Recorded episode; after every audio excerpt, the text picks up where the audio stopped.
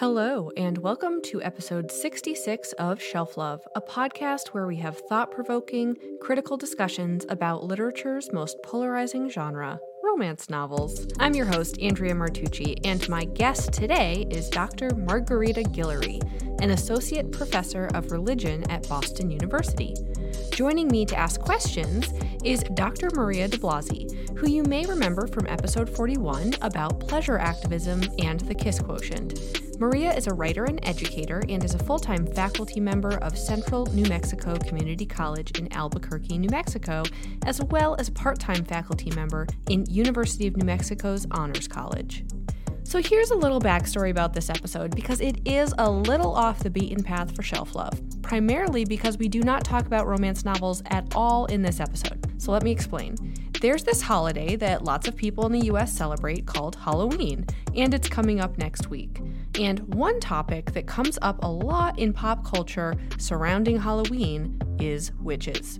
I had noticed that there were a few recent contemporary romance novels where the main characters identified as witches and they also happened to be black. So I said to myself, Self, this is clearly a trend. What's going on here? What context should I be looking for? What do I not know that would help me understand the context in which these characters are living and deciding to identify as a witch?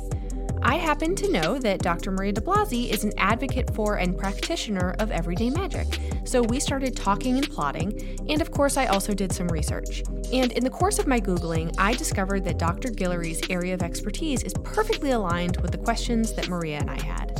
I'm so thankful that Dr. Guillory agreed to share her time and expertise with Maria and I about the history of African diaspora conjuring practices, how they are and have been portrayed in popular culture, and how black millennials and younger generations are practicing witchcraft digitally. This conversation lays the groundwork for next episode, in which Maria and I build on what we learned from Margarita to discuss black witches in contemporary romance. That episode will air on All Hallows Eve. And if you've listened to episodes with Katrina Jackson before, you are probably familiar with the term diaspora. But just in case that is new for you, as it was for me about a year ago, diaspora is the dispersion of any people from their original homeland. Without further ado, I will allow Dr. Guillory to introduce herself. Stay tuned for the end of the episode to learn more about the romance novels we'll be discussing next week. My name is Margarita Guillory. I am an associate professor of religion and I have a co appointment in African American Studies at Boston University. My areas of specializations are American religious history with a focus on Africana esoteric traditions, and we could talk about what that means later. And then I also specialize in digital religion. And so digital religion is a subfield that basically looks at intersections between emerging digital technologies and religious traditions. And so I've specifically looked at the intersections between digital technologies and Africana esoteric traditions. All right. Can you lay the foundation for us? How do you define witchcraft in the context of the African diaspora. So I know you said earlier that you study specifically the American diaspora. Yes. In broad strokes, what's sort of the historical and cultural context that kind of gets us to modern day? Yeah, so even within the American context, because we're talking the Americas and the Caribbean, so even looking at witchcraft within that context, it's just very broad. And witchcraft is not a term for people who study Africana religious traditions, scholars that study Africana religious traditions. We are we don't really use witchcraft as a scholarly term because witchcraft is seen as derogatory and i could talk about that very quickly in a moment and so the term even for myself that's preferred are like conjuring practices. I'll get to witchcraft in just a moment. Conjuring practices captures a wider range of Africana religious traditions like Haitian voodoo, like Santeria, like Candomblé, a Gulf Coast, Mississippi area voodoo with the double O. So I'm not talking Haitian voodoo is V O D O U, but I'm, then I'm talking about within the American, the United States landscape in the Gulf Mississippi states voodoo with the double O's that we associate with Mississippi. So conjuring practices, conjuring magical practices allow us to basically capture all of these different traditions. Now, witchcraft comes in, and scholars like myself, we've written about witchcraft, but witchcraft is seen historically, right, particularly in the field, as something very negative. That they are conjuring practices, but they're not conjuring practices that are meant for the benefit of the community and the individual. They are harming practices. So, this is how you see witchcraft talked about. And I'm speaking of the scholarship right now. Right. Mm-hmm. So when you talk about how, if we look at the history of witchcraft, how, how do we define that? It's just really hard to put a set. It's like asking someone to define religion. Good mm-hmm. luck with that. But there's some characterizing elements. So witchcraft has been seen as something of a harming practice to, to help you um, with the definition in the scholarship. Even on the ground, witchcraft has historically been seen as practiced among people of African descent in these different traditions that I just talked about, has been seen as something harmful. But as we sort of move towards the millennials, we're going to see where they are redefining what witchcraft actually looks like on the ground and in the scholarship. That witchcraft is not just evil, it's not just this malicious intent. It's something very convoluted that's both and both and. It has good things, but it has that element of don't mess with me because I can do something to you with it.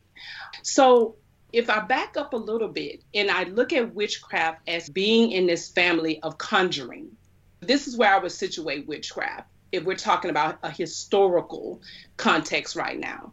So we're talking 1700s, if we're talking 1800s, no matter where you are, witchcraft, we're going to situate it in conjuring traditions. So witchcraft is with voodoo, is with obeah, it's with bruja, it's with candomblé. Witchcraft is we're catching it in this categorical scope. But witchcraft is considered, by way of definition, as being these conjuring practices that can pull from these other traditions, but it is the intent and the motivation that makes it witchcraft. It's all about harming, whether it's another individual or it's about harming a community. So this is how it's been traditionally seen. So one scholar I would say for people who are listening, Yvonne Chireau in her book Black Magic, she really does a really great job teasing these terms out. What does conjure mean? What does witchcraft mean? What does magic mean? For her, she catches it all in conjuring, and I'm in her school of thought all the way. But my recent last five years of studying witchcraft, in particular at, among millennials in the digital age, I've even as a scholar been saying, whoa, we need to think about how we're utilizing the term witchcraft than how we've used it in the past. I want to say another thing. You talk about the gaze so we have to be careful when we talk about how we define witchcraft. There's a scholarly definition of witchcraft. Everything I've been talking to you about is a scholarly wrestling with the term of witchcraft and conjuring traditions. But witchcraft on the ground among practitioners is defined in a totally different way than we may define it. So we have to really keep that in mind. So while you look at our scholarship, some of us, and you see historically witchcraft was seen as something that was malicious in practice, when you look at practitioners, they're saying no, this is not what witchcraft has been about for us. So there's a scholarly interpretation of what witchcraft means. There's a practitioner interpretation of what witchcraft means. But then there's also the other, the, the non scholar, the person who's writing for the popular press, the person who's coming up with the TV ideals to pitch, they have a whole nother different conceptualization of what witchcraft is. And that has been going on in print since the 1700s. So, mm-hmm. what I mean by other, by non black scholars and people who are not practicing. So, people of European descent who are like studying these conjuring practices and they are labeling everything as witchcraft from mm. voodoo to hoodoo, there is no separation. Everything is witchcraft, and then these terms are all interchangeable. If you talk about voodoo, you talk about witchcraft. You talk about obeah, that's witchcraft. So there's so many ways to get at. I hope what I'm painting here is confusion because it's meant to be confused confusion yeah. Yeah. because witchcraft is just one of those heavy terms that are being defined in so many different ways but if i had to bring out one one defining mark for your audience, it would be witchcraft is all about conjuring. Mm-hmm. And so, what yeah. is conjuring then? So, conjuring is, and I'll put it in simple terms, is making something out of nothing. What do I mean by that? That means that the individual practitioner has the ability to make things happen, that they have an inert power or they can manipulate materiality to make things happen. So it's something very humanistic about witchcraft and conjuring practices where the human can control the outcome of situations, whether it's through the manipulation of decks, whether it's through the, the, manipulation of other type of materiality, whether it's through invoking with their speech and their language and their bodily movements, that the human has the ability and an inert power to make things happen. They can conjure up. They can actually bring something invisible into a concrete manifestation. Mm-hmm. So, whether that's a relationship, whatever that may be, a job, financial success, that conjuring is about bringing something out of the realm of invisibility to the realm of visibility. But conjuring is always seen in like a positive way as compared to it, well, that's that that's interesting. So if you look at a person, I'll give you a, another source for your audience. If you look at Zora Neale Hurston's work called Hoodoo in America, there's this hundred page uh, periodical journal that's published around 1931. And it's based upon all of her studies in Alabama, the Gulf of Mississippi, basically, Louisiana, Florida, Alabama, Louisiana. And basically, what you see there is these conjuring practices, these ritual prescriptions that she records of all these different practitioners. If we look at it, some of it we can say is good, having a good job, getting justice in a court situation where you are innocent. If you're barren, having children, we can see all these as potentially good. But then you have rituals that are about death, right? Bringing death to your enemy running somebody, meaning driving them crazy, separating individuals because you want to be with that person. So we can look at that as something that is negative, right? But when you spend time with these practitioners, conjurers, and I've spent a lot of time with conjurers over decades, for them, evil is relative. So if I'm in an abusive relationship, and I want someone to perform a death ritual so I can escape this relationship, is that evil? Is that good? So a, a much less black and white interpretation of good it and evil. It is totally gray. Yes, it is totally gray. That evil is is relative in the system and it differs. So conjuring, don't forget, is still wide. So right now I'm talking, I'm giving you an example that's based upon the Gulf Mississippi states, which is my area of specialization. I've moved into the New England area within the last three or four years. But when you look at the Gulf Mississippi, it is all, it's relative, right? But this is my take on it based upon my interaction with practitioners in the field. Mm-hmm. But you cannot call them witches that would end my field work if I ever call a person who was like a voodooant, hoodoo-sant, if I called them a witch. Because even on the ground in some cultures, witchcraft is seen as something very negative and is seen as something white. Mm, like the Salem witch trials, or like it's seen yeah. as something white, mm-hmm. right? That's not what we do. I don't. we don't do witchcraft. Yeah, and I wonder, let's tie this to that idea then of practitioners versus observers and basically yeah. who gets to call you a witch? Do people call themselves? Is it something you can even yes. call yourself? And I wonder if this ties to how did Africans end up in America? We're talking about the transatlantic slave trade is the primary source enslaving Africans, bringing them to the Caribbean and the Americas under forcible conditions. And then upon being brought to these places, being oppressed and marginalized in a variety of ways over the course of time. So, how does that sort of play into the perception by outsiders of these practices? Yeah, so so if you look at the literature, I'll just give you an example.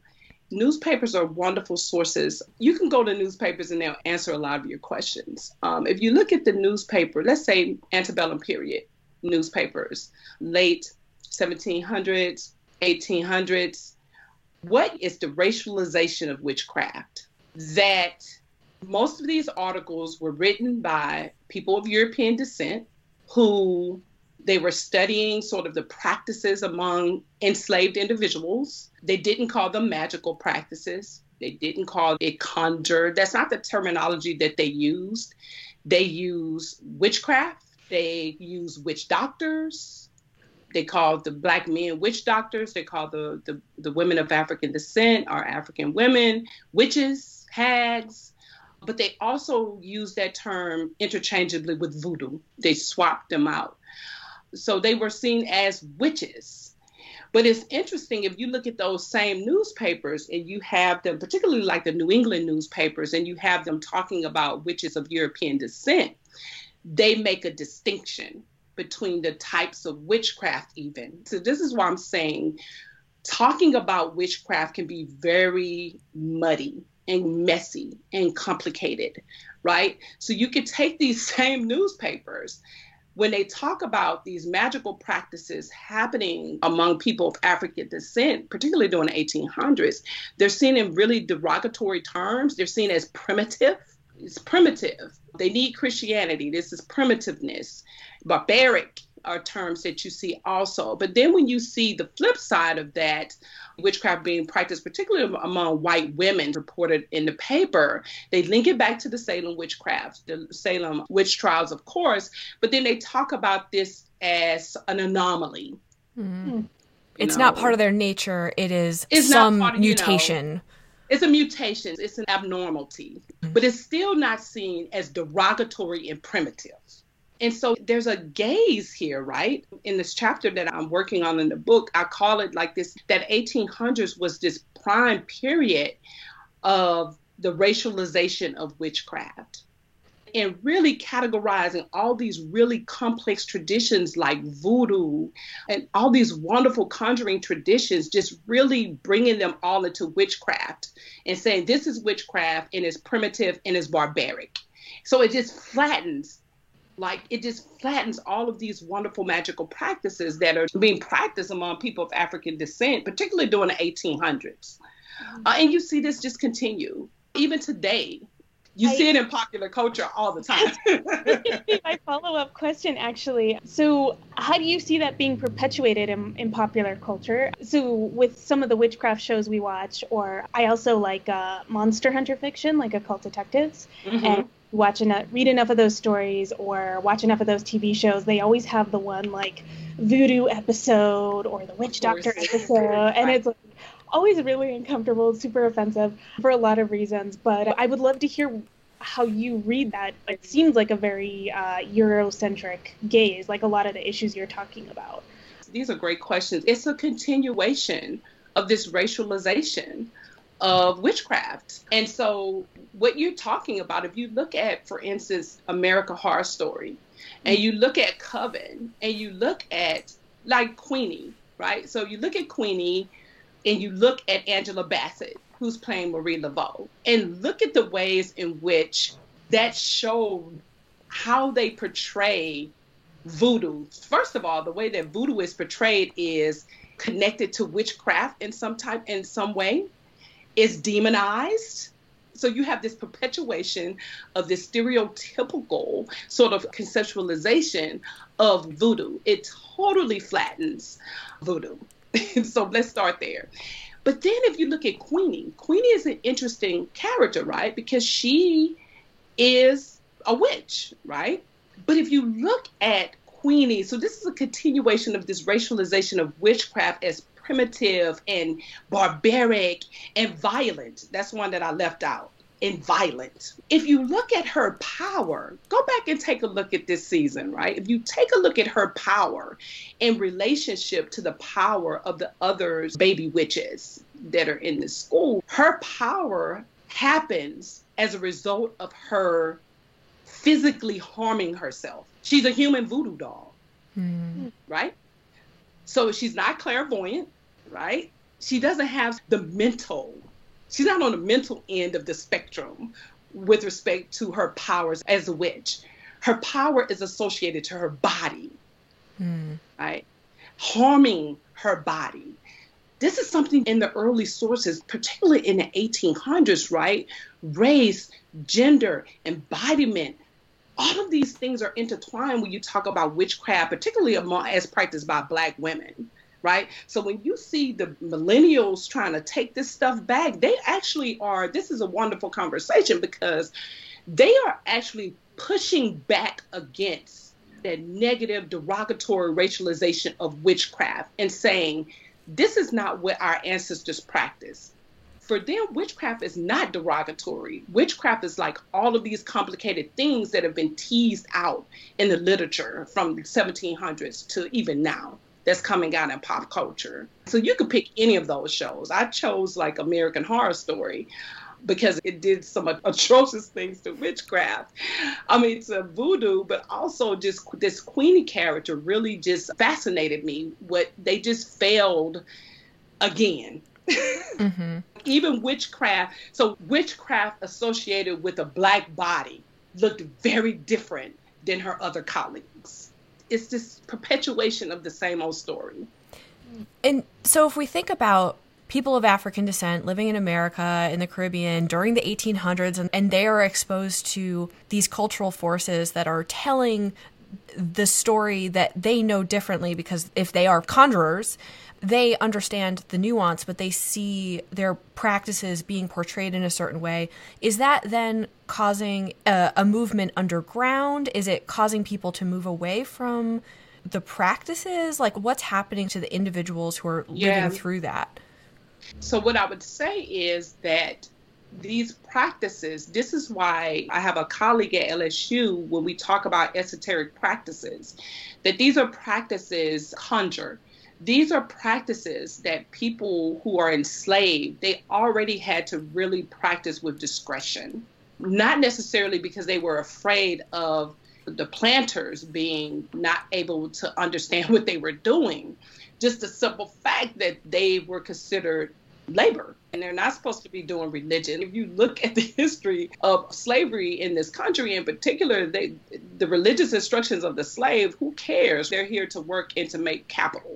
There is a mystery, right? That conjuring has always been done in secrecy. So you mm-hmm. can't talk about voodoo and all these other one hoodoo and these very wonderful traditions without talking about secrecy. And even still today, even though I spend a lot of time with practitioners in these various traditions, as an outsider, even though we're of, people of African descent, the people who I spend time with, I'm still an outsider. I'm not an insider. And so there's still secrets that will not be revealed to me. So there's always been this impulse of secrecy that's been a part of these traditions period, even during the antebellum period and post antebellum period. even now, even though you see all of these women of color who are proclaiming to be witches um, in this very public sort of platform, whether it be Tumblr, whether it be YouTube, that is is public, but there's still some secretive elements that you'll never ever know about because they're not going to put them out in, in the public domains. Yeah, do you think that's in part? So, just to let you know a little bit about me, I talk about practicing brujeria. I come from like mm. a background. I'm from like Latinx, Indigenous, and European descent. So, I'm from Albuquerque, New Mexico, the Southwest. Okay. Okay. So, there's this idea that like Spanish colonizers come in, and anything from Indigenous and Latinx yeah. cultures they don't understand is like witchcraft. So, it's the same thing. And so, we yes. have ancient folk magic curanderismo and other yes. native traditions that are very spiritual that have that kind of ephemeral uh, magical quality, uh, for lack of a better term, mm-hmm. that get labeled. And so now part of what we're doing is we're reclaiming that and saying we're taking that away from the lens of Spanish colonization. We're taking the term witch or bruja and making it powerful. Very similar situation. Mm-hmm. So I'm wondering, as you're talking, if historically there's this idea of needing secrecy to keep yourself safe, right? Yes. Uh, if you are an enslaved black person, you do not want to meet the wrath of someone who sees you doing this. Exactly. You don't want the Spanish church getting a hold of what you're doing, so there's right. gets driven underground right. or folded into Catholicism. Yep. I'm wondering if now, especially if you're talking about witchcraft, celebration of witchcraft in, in the media or digital witchcraft, I wonder if part of the secrecy is almost respect for that legacy. Like certain gazes don't get to see certain things. Specifically, the white gaze does not is not allowed to have access to certain things. Do you think that's part of what's happening? Or I, I would totally agree with you. Just to go back, is that this was a safety issue also, right? And as Christianity is being introduced into enslaved populations, it's also you start seeing all sorts of blending happening. I grew up in Mobile, Alabama, and even though like people in my, you know, family were Christian, they had a lot of other stuff going on at home. And they had a sort of public religious persona, but then they had conjuring this conjuring persona. They were performing conjuring in their homes, in their private spaces. So that element of secrecy, yeah, I would say kept them safe. But at the same time, it was about preservation also. I would add that to our conversation is how do we preserve when you are chattel slavery and you are being totally dehumanized in every way possible, how do you preserve your humanity? Dr. Anthony Pinn, who wrote an amazing book called Terror and Triumph, talks about this. How do you preserve your humanity in the face of dehumanization. So he answers this by saying religiosity, but religiosity as being this search for complex subjectivity and identity, because I see we're going to talk about, we're talking about identity a bit here, right? And that these conjuring practices really serves as a way, if you think about this, right? If you're being dehumanized, but you are the community's conjurer, and you see yourself as having power, over some situations in the antebellum period, it's something about that conjuring act that counters those dehumanizing acts, right? So mm-hmm. some of this is about survival, but some of this is about perseverance. Some of this is about empowerment. That conjure allowed some individuals during the antebellum period to be able to exercise modes of empowerment in a system that told them you have no power, you have no agency. But if I can go in my space and conduct this ritual and manipulate this reality to bring something else for my community, my family, myself, that's a form of empowerment, right? And this is what I'm actually seeing across these digital platforms mm-hmm. is themes of resistance, themes of, as you stated, Maria, reclamation, right? Reclaiming, survival, empowerment, that all these sort of things that's related to the ways in which enslaved people of African descent use conjure. You really see this across these digital platforms. It's really amazing. They might not use the term conjure, they are comfortable with using witchcraft in a way that scholars of a certain generation are like, ah, I don't know about the. They feel like witchcraft, with respect to people of African descent, has been so subjected to derogative understandings and negative. So for them, it's just one of those terms that can't be recaptured. But these population of women are saying we can, we are going to recapture it. It's our term. mm-hmm. It's our ancestral term, and we're going to recapture it and really fight back and resist all of these sort of things that has historically happened to witchcraft in relationship to women in particular of African descent. As you're talking about this reclaiming and reclaiming in the face of dehumanization and, and like reclaiming that power, is that tied into like why are we seeing millennials seek this out now? Is there a specific trigger? Is it the digital revolution? Is it this point in time? You probably no, have the answer. There's so many reasons. In writing this chapter for this book, I went in thinking I knew the answer. I'm a scholar. That's what we do. You know? and my hypothesis was that there's this shift towards witchcraft, to use their term, because Christianity became not useful for them in their everyday life experiences in the way that it might have been useful for generations before them. Christianity provided a place, particularly in the post antebellum America, where people of African descent were empowered. They had agency. Christianity was a social institution, as Boyce calls it. It was a social institution where Blacks can be politically empowered and free, tap into social empowerment, economic empowerment. So I was thinking that then as time progresses, Christianity has become for some, this is my hypothesis, for some in the millennial sort of generation and the generation behind them, who I'm really fascinated by, for them, Christianity no longer serves as this driving force. It's, it's not meeting some functions that we needed to meet right now in 2020 for some that was my hypothesis. And, and in my research, what I found is for a certain extent, people talk about this, particularly in the blogosphere, right? They talk about how Christianity was there, they grew up Christianity, but they just felt that it was just not satisfying for them. It just wasn't meeting what they needed it to meet. It was empty for them. And so they went on this exploration and they landed here in witchcraft in a variety of forms. But then I found that if you look in the blogosphere in particular, I focus there because it's so rich, that some people came to witchcraft because they were in families where their parents weren't really restrictive with, with respect to what religion they had to practice. And so they was all over the place and they found their place here. Some people entered into witchcraft by way of Wicca. So you have black Wiccans. So the people who I'm studying in particular are not Wiccan but you have Black Wiccans, and some sort of fall in this by way of paganism in general. And some basically want to tap back into those ancestral conjuring practices, many of them, a large group of them.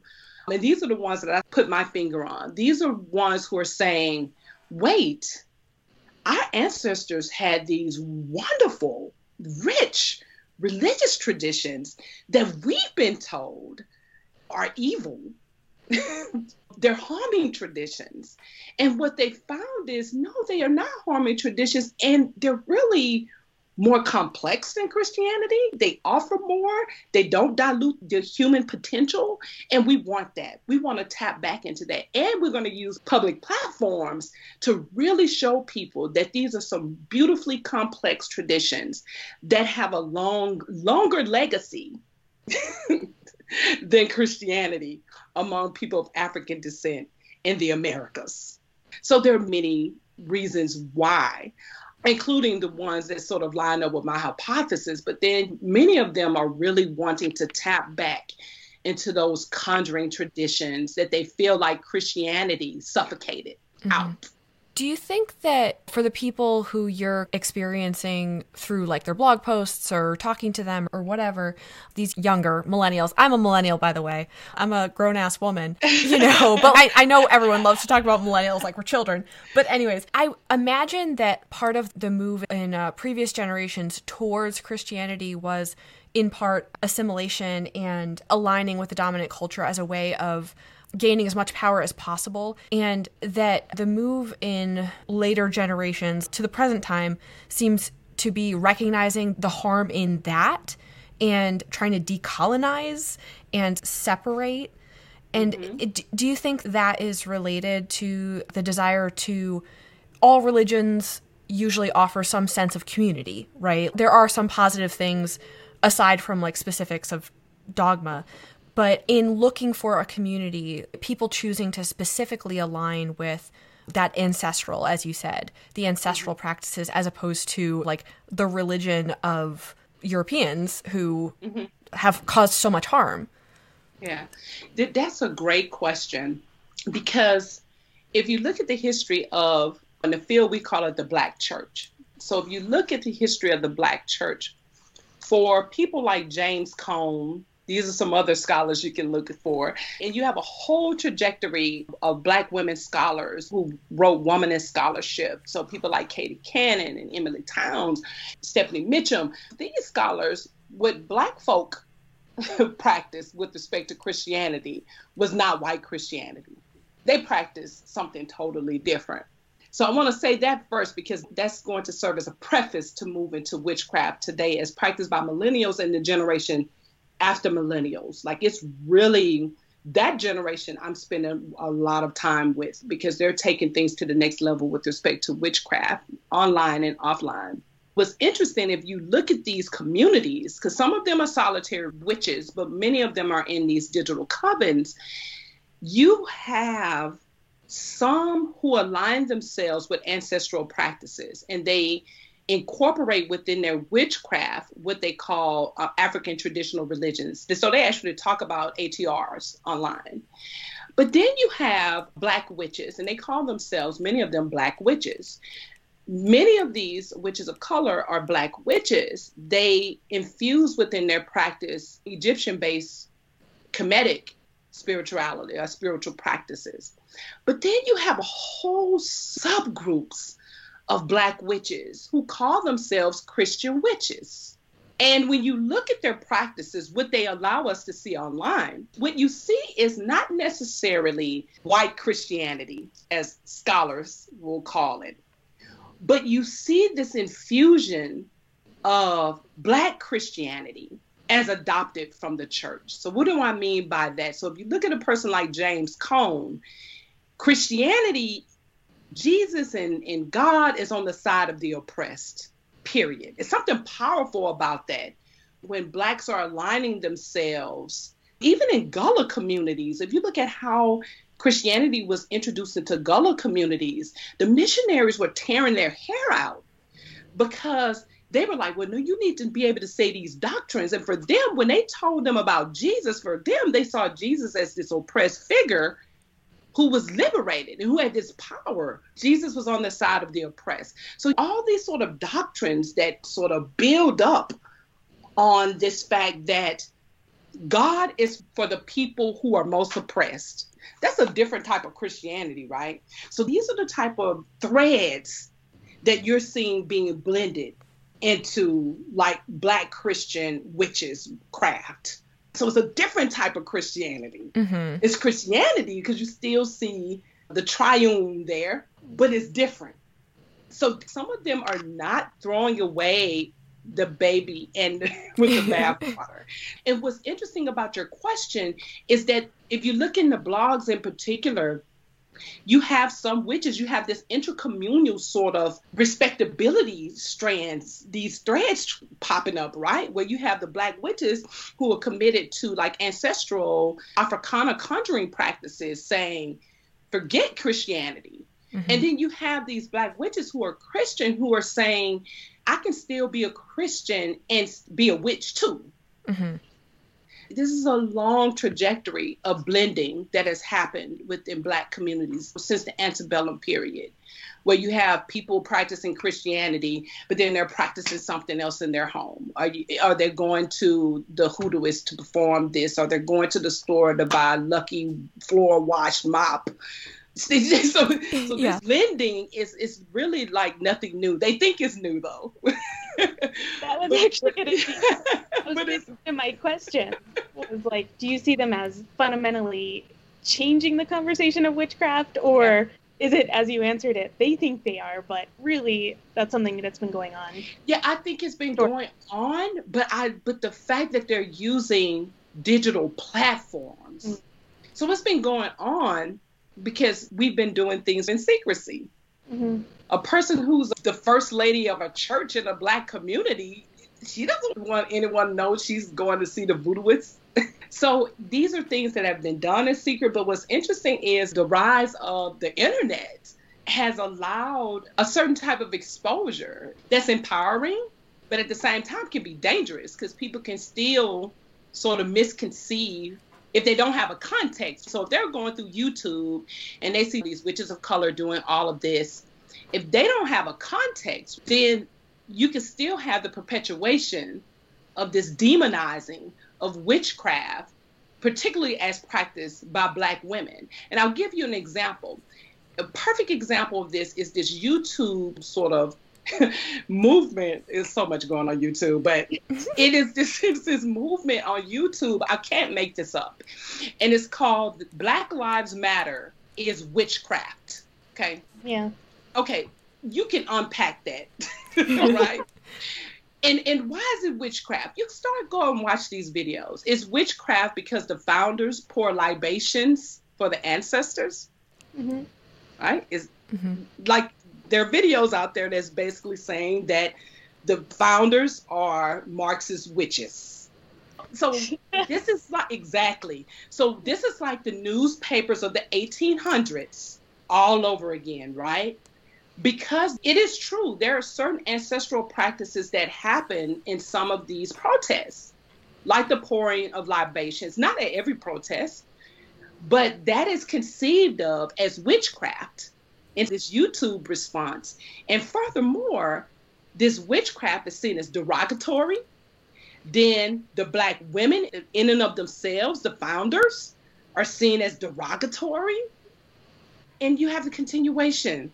Mm-hmm. So even though there are these wonderful benefits of having these sort of rich conversations about and this rich reclamation of witchcraft happening among these communities of black women in particular, at the same time, it is in a public platform. And so it is open to interpretation, it's detached from context. So the perpetuation of the same sort of narrative all over again. I mean, you are a professor in a religion department. What is the difference between magic and prayer? Well, you know what? Both of them are similar in that they invoke. Right. they invoke. You're invoking, whether you're invoking a supernatural power, whether you're invoking the power in yourself because you see an inert power in you that you can tap into to do something with in people's external realities. It's all about invocation. And let me give you an example. Zora Neale Hurston, there's a book, it's a collection of letters written by Zora Neale Hurston during her time of doing research in the Mississippi Gulf states. And she writes this letter to Langston Hughes. It's one of my favorite letters written by her. And she talks about voodoo and she talks about Catholicism. And she says, I've gone to the Catholic churches in New Orleans. I go to voodoo ceremonies in New Orleans. They both use water mm-hmm. in similar ways. Mm-hmm. They both burn candles in similar ways. They both use language, they both use their bodies.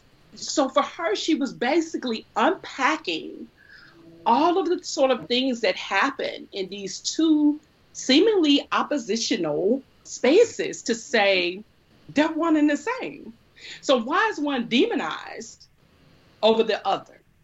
Let's see, what could it be? hmm. Oh, inquiring minds want to know. So, so for her, she uses this to say, this is why it is so easy for Marie Laveau to be this upstanding member of one of the oldest parishes in New Orleans and also be the queen of, of voodoo because both of them are so fluid and so similar. So, to answer your question, the power of invocation, right? It really is like a thread that really joins a lot of religious traditions, I, I have to say. Mm-hmm. So now I'm, I instantly see the ties to what I want to talk about in the romance novels. So, you're talking about like millennial practitioners, be they witches or conjurers or however they want to identify.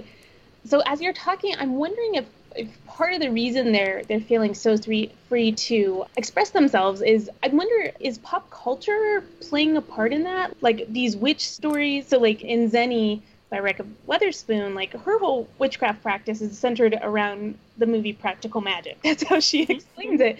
And so it's not really tied to like her own ancestral traditions.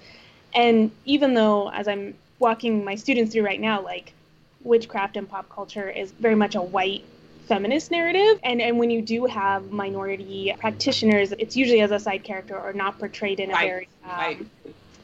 Responsible light. I guess right. we should say there's lots of appropriation. But even with those limitations, do you think those representations, just the visibility of it and the kind of excitement of it, is that part of what's shaping that millennial witchcraft conjuring narrative? Yeah, I would say to a certain extent. So I'm one of those scholars where, because I've just seen so many reasons, like people who have shared like their personal narrative into how they came about entering into the practice or into the craft. I would say some of them tie it to popular culture. So I'll give you an example of a person who's both and. So there's a witch of color. She has a podcast called The Back Porch Spiritual. And she self identifies as a biracial witch, just trying to figure some shit out.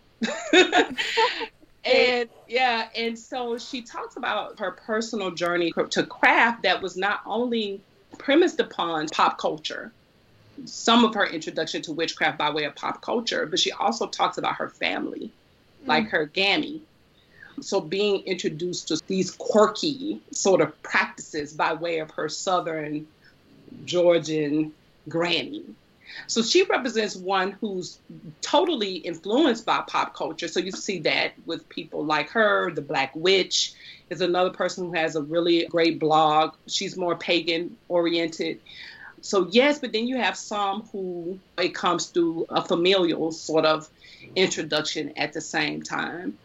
So yeah, you do see that, but then you have some who have both and they have both of those influences. Given that there are so many different strains of conjuring and there's a lot going in and then everybody's individual interpretation of that is going to be different. And then we have to layer in that people are holding these practices secretive from the wider world. Is there such a thing as a positive representation of African diaspora conjuring practices in the pop culture? like ac- accurate and respectful. Is it possible? Is it possible? Okay. Yes, but let me tell you where it's going on, where where it's happening. So in the world of hip hop, that's not where I thought you were going. Okay, yeah, that's where I'm going. so I also teach religion and hip hop. Yeah. So and I've written about religion and hip hop. And so if you look at the world of hip hop, this is where you see it happening. So on TV, no. on YouTube, though, there's this wonderful, I don't know if they had issues with funding, but these three individuals, they're co creators of this YouTube series called Juju, J U J U. And I think those complexities they captured that in the two episodes that I've seen. I would say check them out. And specifically, what's interesting about that crew is that those characters are based upon two of the women of African descent who were a part of the Salem witch trials, Tituba mm-hmm. and Mary Black. And so they're even connecting historically to those figures. That's a whole nother conversation because Tituba is like this symbol of resistance and empowerment among some of these strands of witches of color mm-hmm. on the mm-hmm. internet. Tituba is the woman. I'll give you a couple of names. So the first person will be Azealia Banks. And Azealia Banks, if, if you haven't heard of her, she's a hip hop artist, she's a lyricist, and, and she's a practitioner of the craft. But for her, she talks about her introduction was by way of her mother. So she's of Caribbean descent. And so she enters witchcraft in that way. So you see it in her music. So for her, uh, Yemaya is really venerated in a lot of her music. In one album, she has this wonderful song that's this dedication song to Yemaya, and she appears on the album cover art as this beautiful mermaid. So she's an example of a hip hop artist that's saying, this is the crap. And she considers herself a witch. So you can go on YouTube. They have this video of her cleaning out her sacrificial closet. So she is a person who you see the complexities, and she gets a bad rap for this. Mm-hmm. Like this has really hurt her career to a certain extent that she's so open about her practices. Another person who who is newer on the scene is um, I don't know if you've ever heard of her name is Princess Nokia. So she has a song entitled Bruja so the video and the song together captures all these wonderful complexities of conjure and witchcraft that we talk about. So she utilizes witchcraft as a very interchangeable term with sort of African diasporic magical conjuring traditions in the Caribbean. But she does it not in a reductive way. She talks about witchcraft a lot, but in that song along, she brings in all of these wonderful strands, like of the African diaspora. So she brings in Yoruba, she brings in Puerto Rico, she brings in New York, and she just wonderfully just brings all of these sort of these strands together. They intersect beautifully in, in, her body of work. So it actually is being done. It's not being done where a lot of people can see it like mm-hmm. american horror story would have been a wonderful place for it to happen because so many people tuned in and watched that series, and particularly The Coven had like a really high viewership. So this would have been an opportunity for, you know, producers to actually talk to scholars and practitioners and get it right. But in their mind, they already know what witchcraft is in its association to black bodies. They already know what it is. They should have called you. Why didn't they call you? I know, right? Because it wouldn't have made for good. There's so many wonderful things that's so powerful about these traditions that they can still make for great television. It's just being lazy and just perpetuating saying that you know but what you know is very thin and reductionistic. And the powers that be, they make those decisions. Even the way that Marie Laveau, just because you had Angela Bassett, which she portrayed, like you couldn't have asked for a better uh, actor to portray Marie Laveau. But the way in which Marie Laveau is, it's just like, really? Like caricatured like, and. Yeah, yes. Like, if, if you look at the biographies that have been done on her, she was nothing like that. Yeah. She was nothing like that. Can I ask a follow up question about uh, Azealia Banks? Yeah. So you had mentioned that she was really demonized for sharing that her practice. Was she demonized by people within her own culture who felt like she shouldn't be sharing that to the outside world, no, or the greater hip hop community? saw her as crazy because she's already really outspoken. So she's very outspoken and she utilizes Instagram and other social media outlets. She's really outspoken but she's a phenomenal lyricist. But even hip hop is very male dominated. So they don't want a woman that's very outspoken and powerful. And then you put on top of that these sort of weird, and I quote that weird religious practices on top of that. That's not what the hip hop world wants to see from a woman of color who's in the game. And so it took a hit, but had already taken a hit because she's so outspoken. But she has followers. Like she mm-hmm. has like a core of people.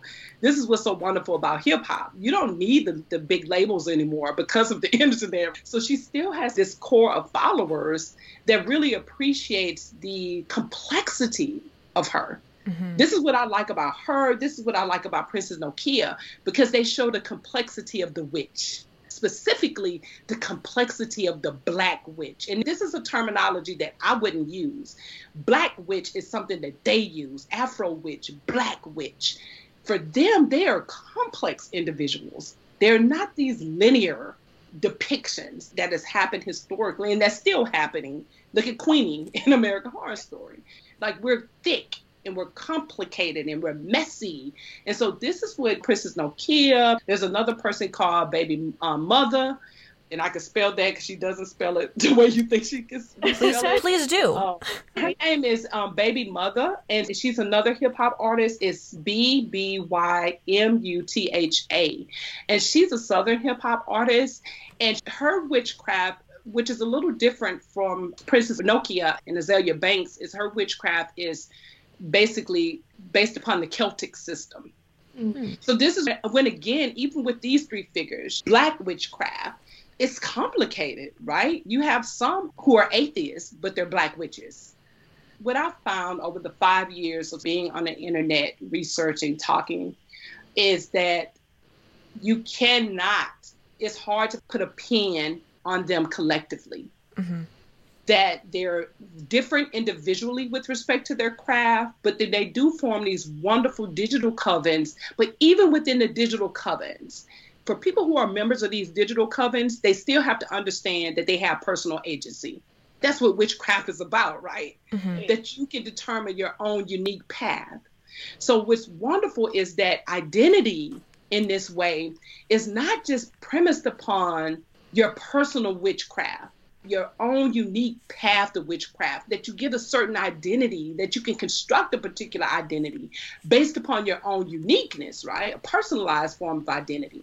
But you can also enter into these covens where you can generate these collective modes of identity that's based upon race, that's based upon gender, that's based upon sexuality, that's based upon like your commitment to Africana religious traditions, your commitment to non-religious orientation that even within these sort of digital covens, Black women are having these opportunities to even construct these complex modes of identity and collectivity that's even different. Mm-hmm. So, witchcraft yeah. in that way provides this wonderful space for them to articulate these various modes of identity that society basically says that, no, you're this. But they can get into these spaces and say, no, we're all of this Yes, yeah. This is one of the reasons why. So, the theory that I've generated as a result is this becomes one of the catalysts why I really believe that witchcraft is so attractive,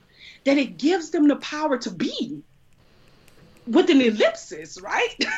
Yeah. the power to be. Margarita, thank you so much for being here today.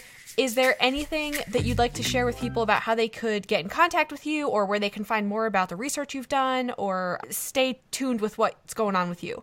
Oh, first of all, let me say thank you for having me. This has been phenomenal to have this discussion with the both of you, and your questions were fabulous because now I'm sort of rethinking things. See, this is what I mean by the, the process of learning is a reciprocal process because now my wheels are turning. If people are interested, they can always reach out to me. My BU email address is M as in Margarita, L S G as in Guillory at bu.edu. So they can totally reach out to me through my email address. Awesome. Well, thanks so much. It was a complete pleasure. Thank you so much. Thank you so much as well. This was really fascinating. I'm I'm so excited to share this podcast with my students and to share your work with them and to read up on all the wonderful resources you gave us. This was just an incredible conversation. So thank oh, you so thank much. you. Thank you so much. And and I can't wait to hear your discussion. Thanks for listening to episode 66, and thanks to both Dr. Margarita Guillory and Dr. Maria DeBlassie for joining me. A transcript and show notes for this episode can be found on shelflovepodcast.com. Coming up next week, Dr. Maria DeBlassie is back to talk about Black witches in romance. We will be discussing Xeni by Rebekah Weatherspoon, A Taste of Her Own Medicine by Tasha L. Harrison, and Take a Hint, Dani Brown by Talia Hibbert. If you are looking for spooky romance recommendations with witches, ghosts, etc., check out my list of curated recs on shelflovepodcast.com. I also was recently on Boobies and Newbies podcast to talk about my feelings about Halloween, they're complicated, and Caroline's Heart by Austin Chant, which features a main character who is also a witch. It's episode 109 from October 7th, 2020. It is always a joy to chat with Kelly, and I hope you enjoy. Thanks for joining me today. If you have any thoughts on the show, I would love for you to reach out to me. You can send an email to Andrea at shelflovepodcast.com. This episode is produced by me, Andrea Martucci. Thank you to Shelf Love's editorial advisory board members, Katrina Jackson and Tasha L. Harrison. Black Lives Matter. Stay safe, stay mad, and keep reading romance and that's like that's like witchcraft 101 whatever your tradition is right it's i'm going to do this my way that's the ultimate spell mm-hmm. or however you want to identify it that's the ultimate thing where you say i have been told to think and feel and express myself in certain ways or to perform in certain ways Brujeria for me, for example, is about taking that power back and saying, but what do I want? What feels authentic and healthy to me?